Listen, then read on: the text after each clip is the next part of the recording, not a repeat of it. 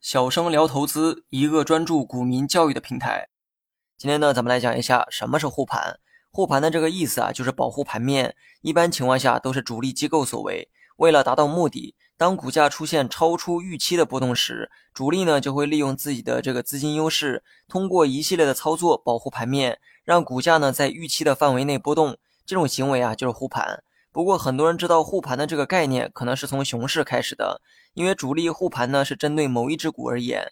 而当整个股市进入到一个极端行情时，也需要有人出来护盘。尤其是当整个市场啊进入到熊市，护盘的意义呢显得尤为重要。熊市护盘呢是为了保护市场，避免出现持续的下跌，进而提振投资者的信心。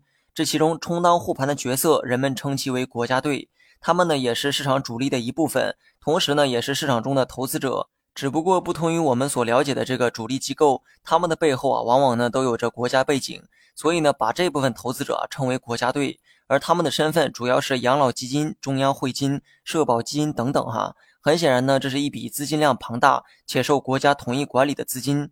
这些资金啊，如果只是闲置，将造成极大的资源浪费。所以呢，他们也会不同程度的流入到股市，寻求投资收益。当股市进入到熊市，很多时候的下跌啊，都是由市场的恐慌情绪所导致的，而连续下跌又会持续引发市场的恐慌，从此呢进入到一个恶性循环。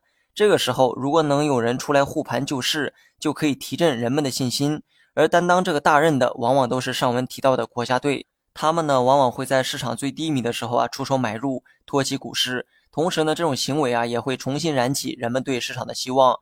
股市呢是经济的晴雨表，而经济波动是一个周而复始的过程，所以呢不存在永远的牛市或者是永远的熊市。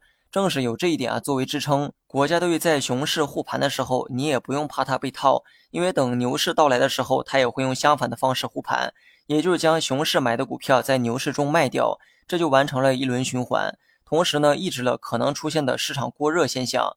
其目的啊是希望市场能出现长期的慢牛，而不是短期的疯牛。好了，本期节目就到这里，详细内容你也可以在节目下方查看文字稿件。